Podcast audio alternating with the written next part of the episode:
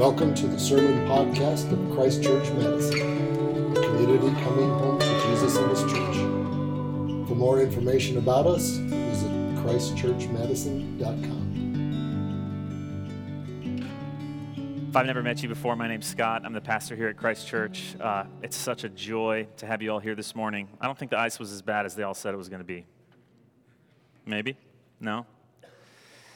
We're all here. That's all that matters. Uh, would you guys pray with me?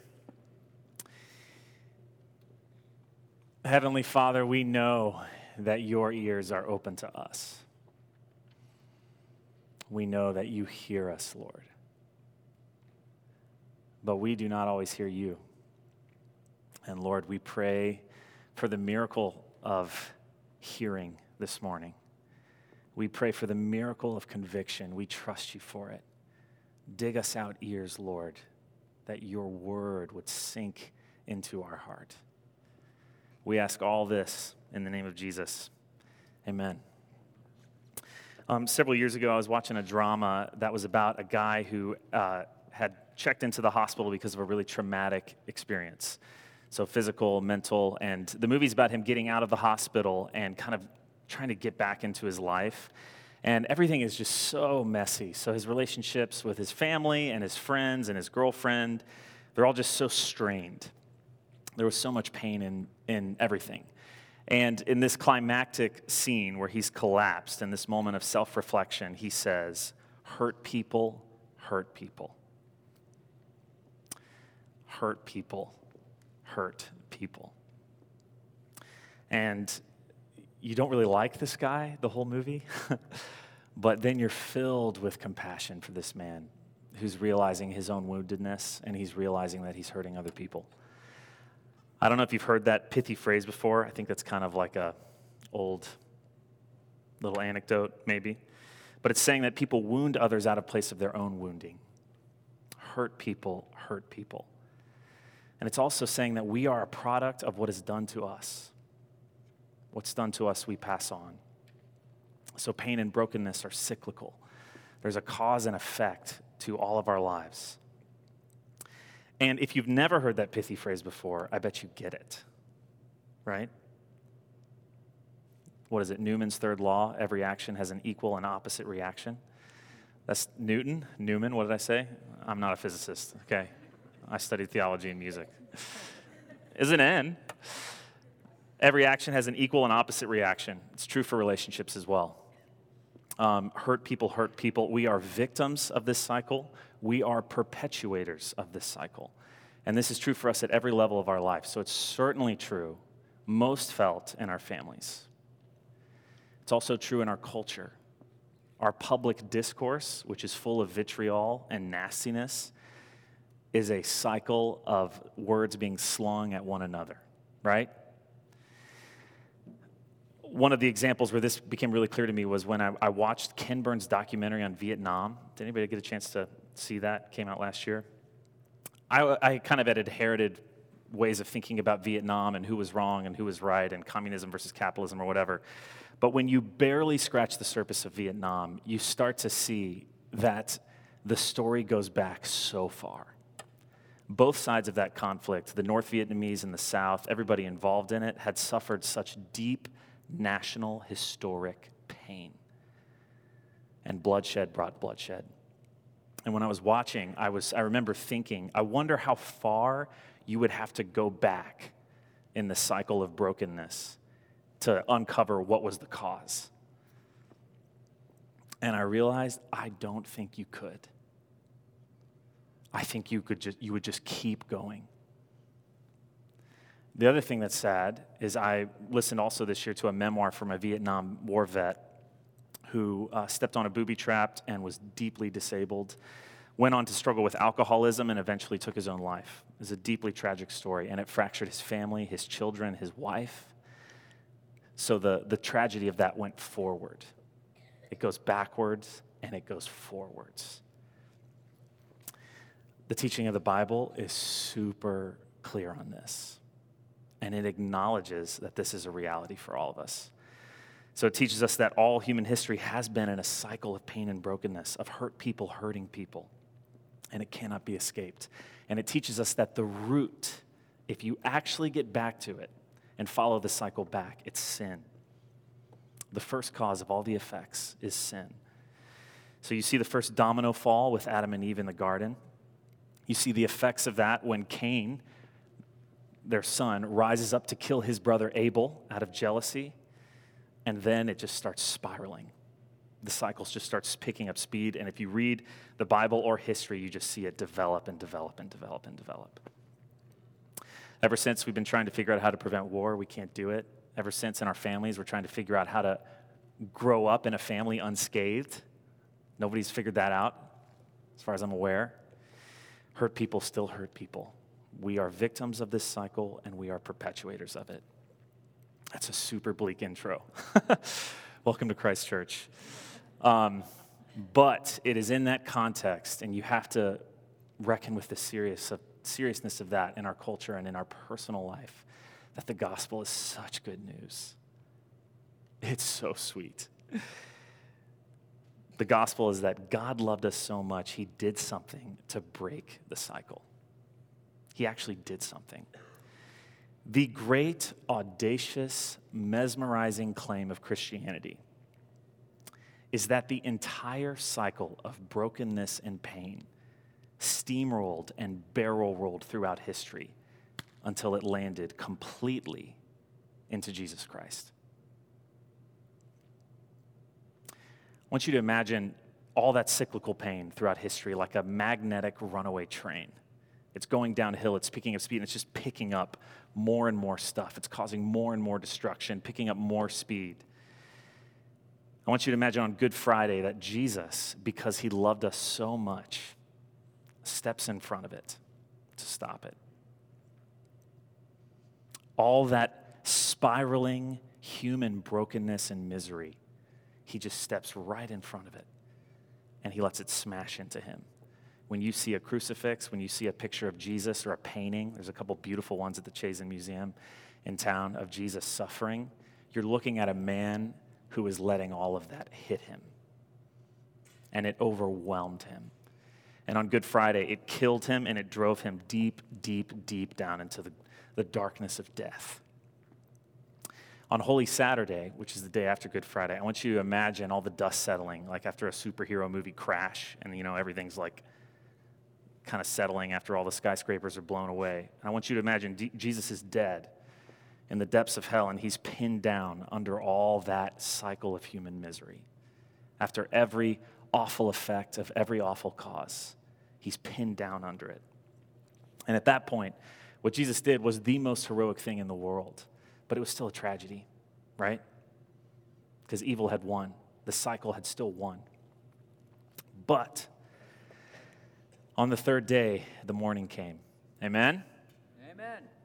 Morning came. And I want you to imagine that on Easter morning, as all the dust is settling, first there's a, a tremble, then there's a slight movement, and all of a sudden Jesus bursts up from under it.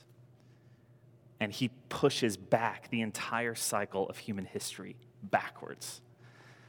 So I want you to imagine that the resurrection is Jesus literally, with all of the strength of God, pushing back against everything and starting a new cycle. So he not only stopped the old one, he starts a new one. It's interesting. The New Testament talks about Jesus like the new Adam. So, in a way, Adam and Eve are like this first domino in their sin that starts this cycle. And the Gospels and the New Testament teach us that Jesus is like a new Adam. So, he's the first cause of a new effect.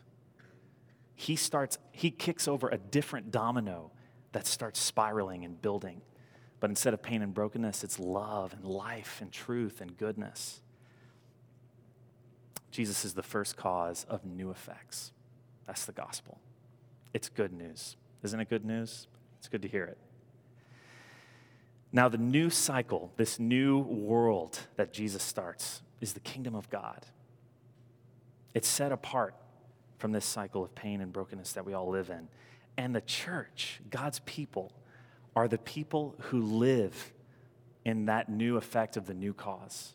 They are the people who live in a new cycle that's separate.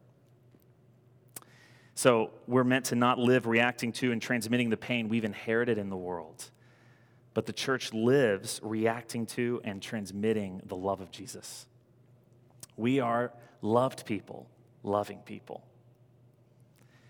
And that brings us all the way to Luke 6, to all these passages we read this morning.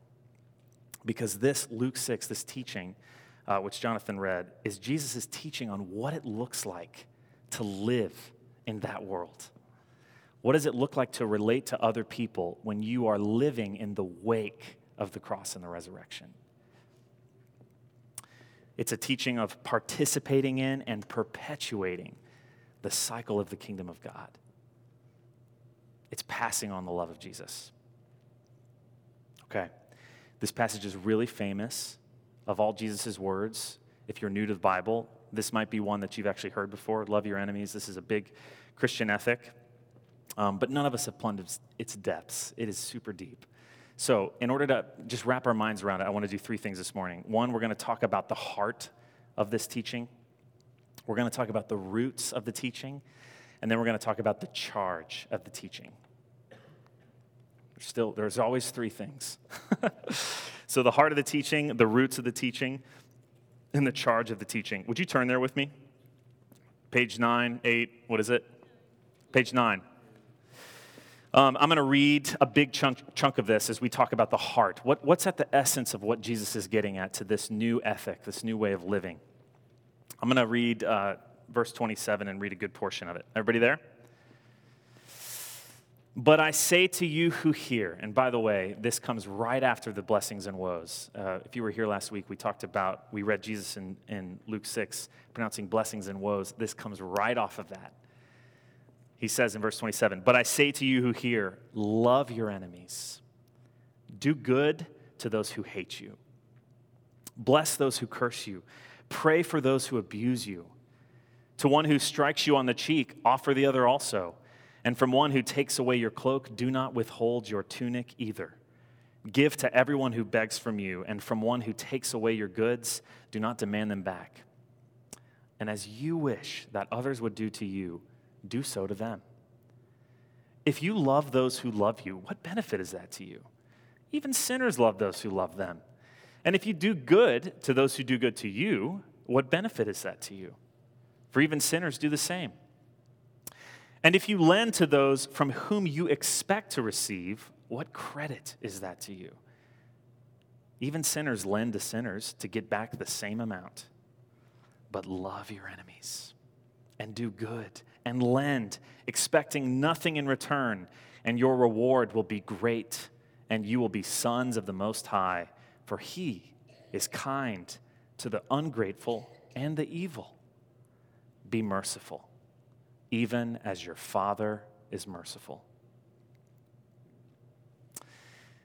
Okay, so the heart of the teaching. To just start, I think these are very understandable words, and I think Jesus means what he says. so, you know what I think Jesus means when he says to love your enemies? Love your enemies. I, I think it's pretty simple. I think we can nuance and politicize this to death, and it probably shouldn't be. It's pretty clear what he's saying, but here's how I would summarize it to get at the heart of it. We're to act and react in love to all, regardless of how they act and react to us.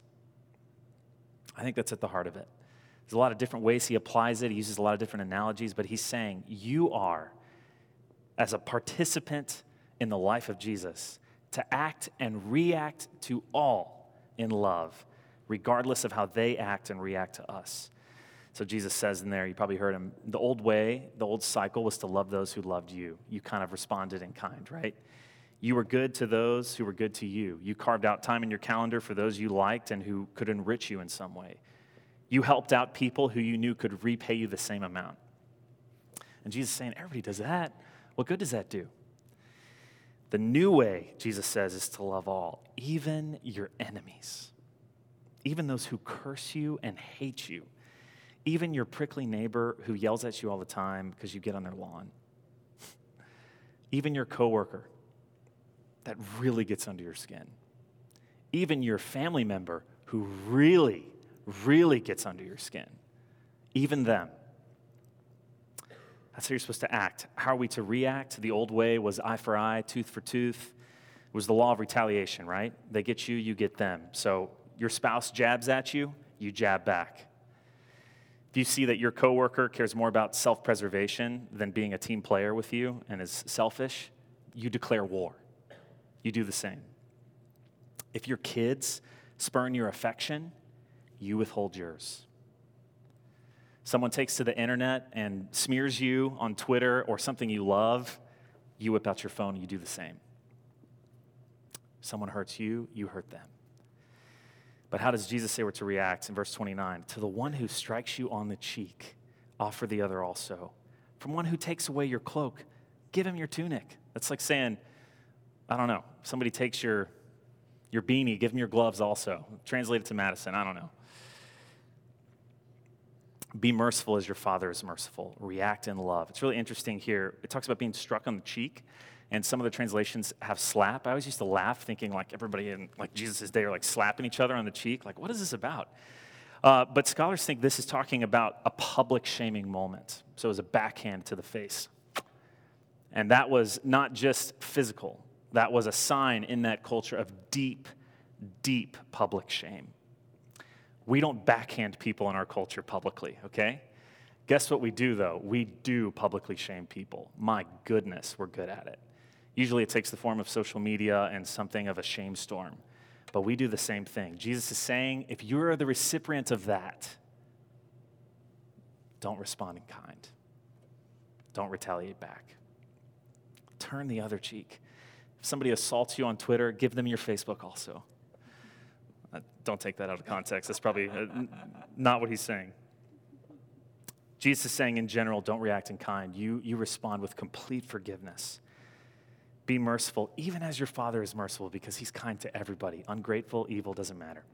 So, this is the heart of, the, heart of this teaching. Uh, the reactions and the actions that Jesus is talking about are unconditional, they don't hinge on what other people do in your life. They're unconditional and they're impartial, they're to everybody. What if one person in your life acted like this? Can you imagine? Can you imagine if a group of people acted like this and lived like this, that literally would transform the world, right? Amen? Amen? That would be crazy. Other people have thought about these things, so Roman philosophers say similar things. Confucius has some similar ideas. Uh, there are other Jewish, kind of Hellenistic philosophers that had similar ideas before Jesus, but nobody is as far reaching, as unconditional, or as impartial, as completely selfless as what Jesus is talking about here. This is utterly revolutionary and a new cycle. It's a new way of life. But here's the catch, and this should be a catch as you're reading this. Otherwise, you're not realizing how insane the kind of things Jesus is saying. How in the world is it possible to do this? Even more, how is it just? Why would this make sense? You're to just give all your stuff away and love people who are cursing you and hating you? Every single one of us is probably drawn to the idea of living a life dictated by love. Uh, you know those lawn signs? We love lawn signs in Madison. I bet if we got some of this and put them on lawn signs, we would sell a lot, you know? Love your enemies or whatever. Unless you really are bold enough to say you love vengeance and hatred in public, you probably are drawn to this. This is awesome. Who doesn't want to see broken cycles in our family end? Who doesn't want to see our current civil public discourse that's so full of vitriol end? Who wants to see a presidential debate that's like pleasant? but without roots, this teaching from Jesus is just a meme. If you don't know what a meme is, it's an internet thing. Ask a millennial in our church, they'll tell you about it. It's just a nice religious idea. It's a cut flower, it will die. Because at the end of the day, no matter how hard we try to think, is Newton's third law? Right? Not Newman's. Mercy and I've watched a lot of Seinfeld lately. It could be Seinfeld making its way into my physics, okay? Newton's third law will still rule at the end of the day. I promise. Every action has an equal, equal and opposite reaction. If Jesus' teaching isn't drawing energy and nourishment and momentum from something or someone, it is a cut flower. It'll be pretty for a day and it'll die on Monday morning. But this is what makes Jesus' teaching on this so revolutionary and so different than anything else. Any other religion or sage or philosopher is because for Jesus, this teaching has roots and they sink deep into real black earth, rich soil. Jesus' ethics are rooted in three things. So now we're on the second point. This is the roots of the teaching, and there are three parts of the roots, okay? First, they're rooted in what God has done, actually, in real time and space, in history. Jesus summarizes this teaching on love later in the book of, the, of John, and here's what he says A new commandment I give to you, that you love one another. Well, that's not new. The Old Testament talked about loving one another. Here's what's new you, just as I have loved you, you are to love one another. So, this is an imitation ethic, it doesn't come out of thin air. Jesus himself roots this in how God has already loved us. And how has God already loved us? This is from Romans 5, okay? This is talking about how Jesus has loved us. For while we were still weak, Christ died for the ungodly. One will scarcely die for a righteous person, though perhaps for a good person one would dare to die. Paul's allowing that. But God shows his love for us in that while we were still sinners, Christ died for the ungodly, for us. It says, For if while we were enemies, we were reconciled to God through his death, how much more now that we are reconciled shall we be saved by his life? When did God love you? He loved you when you were a sinner. He loved you when you were an enemy. He loved you before you knew He was loving you. He loved you first, completely, not when you're at your best, when you're at your worst. Jesus loved you in the times in your life that no one else knows about that you're ashamed of. He loves you there. It's full, it's complete, and it had nothing to do with conditions. Amen? How did God love you? He stepped in front of the barreling, snowballing, steamrolling train of all of our human misery and brokenness. Entirely. He let it smash into him.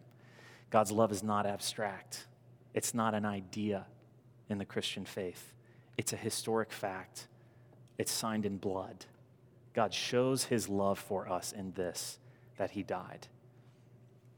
I love how Paul says, one will scarcely die for a righteous person, though perhaps for a good person one would dare to die. In other, in other words, this is a really good point. Paul's saying there have been times where people have died for people. So think of a soldier bravely falling on a grenade to protect his other soldiers. Think of a mom sacrificing herself for her children.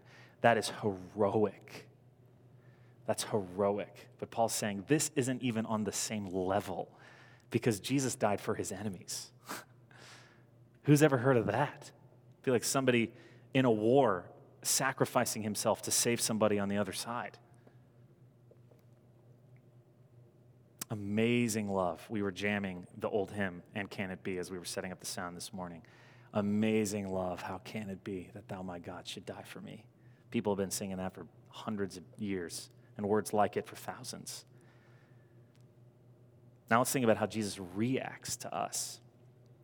Did Jesus live his life according to the ethic of retaliation? Did he jab when he was jabbed? Did he live according to an eye for an eye, tooth for tooth? Heavens, no. right?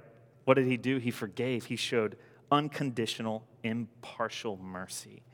Something that really struck me this week, Jesus used that analogy as being struck on the cheek. Did you know that before Jesus was crucified, he was standing before the leaders and he had done nothing wrong? Nothing. And in front of everybody, one of the leaders comes up to him and backhands front of everybody else. Guess what Jesus did? Suffering public humiliation before about to go to the worst pain in the world, he didn't retaliate. That's how Jesus reacts. Even on the cross, he prays for the forgiveness of those who are killing him. He says, Father, forgive them, they know not what they do. And Jesus forgives us too. He forgives you. He forgives me, which is emotionally harder for me to comprehend. I mean, think about your track record this past year. Have you glorified Jesus and given back to him everything he's given to you in your body, in your mind, in your life, with your money? Probably not. What about the last week? I even think about the last day for me. How does Jesus react to that? Complete and utter love and forgiveness, impartial, unconditional love and compassion. That's good news. Amen? You can talk back to me. It's all right. I know we're in a gym. Um, we're singing a new song this week that Marissa's going to sing, and one of the lines is talking about Jesus' mercy. He says that he doesn't count our sins, but he throws them into a sea without bottom or shore. Our sins, they are many, his mercy is more. That is Jesus' reaction to us. There is no, no bottom and no shore to God's forgiveness. What a beautiful image. So when Jesus says, Love your enemies, be merciful, even as your Father is merciful, it's not a meme, it's not a lawn sign. It's rooted in what God actually did. Remember, a new commandment I give to you that you love one another as I have loved you. And we are able to love like him when, through faith, we open up ourselves to Jesus. We open up ourselves to his love, and it penetrates and it goes inside of us and it changes us. Your heart uh, the old Hebrew wisdom literature talks about as your gut, the place of your affections and your person, is the engine of your mouth and your hands. It is the soil which your, your, the things you say and the things you do flourish and grow out of. This is a teaching of Jesus. And it begins there. And that's how God has decided to change the world in a new cycle. By starting a new one, Jesus kicks over a new domino. He starts a new day in his resurrection and then he transforms you from the inside out. So he starts the, the cycle inside and it bubbles up and it overflows. That is a rooted flower when in your heart of hearts you are abiding in the love and sacrifice and mercy of God. That can transform you. That can transform the world. That can reverse your family tree. I've watched it happen. The second thing it's rooted in is what God will do. So it's rooted in what God has done. It's also rooted in what God will do. Jesus says in verse 35, I don't know if you noticed this, that if we act and react like Christ, our reward will be great. Put shortly, we can love unconditionally and not feel the need to vindicate or avenge ourselves for the wrongs done to us because God will judge and reward when he comes back. Did you notice this in our Romans teaching? Paul is riffing off of the teaching of Christ, and he says, Don't pay back your enemies. Don't hate those who hate you. Leave it to God. That's why this isn't completely unjust or unfair. Jesus isn't condoning injustice at all. We talked about this a little bit last week. He's just saying, That's not your job.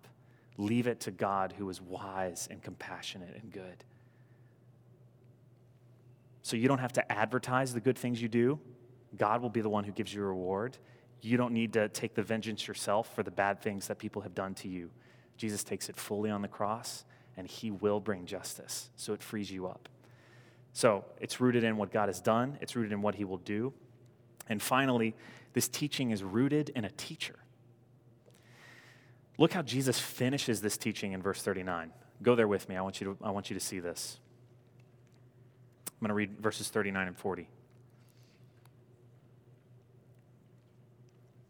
he says, this is after he does all this, he also told them a parable. Can a blind man lead a blind man? Will they not both fall into a pit? A disciple is not above his teacher, but everyone, when he is fully trained, will be like his teacher. Put simply, you guys know this. I don't need to tell you this, but you're going to act like, you're going to imitate whoever you're following, whoever is your teacher in your life, whoever you're imitating.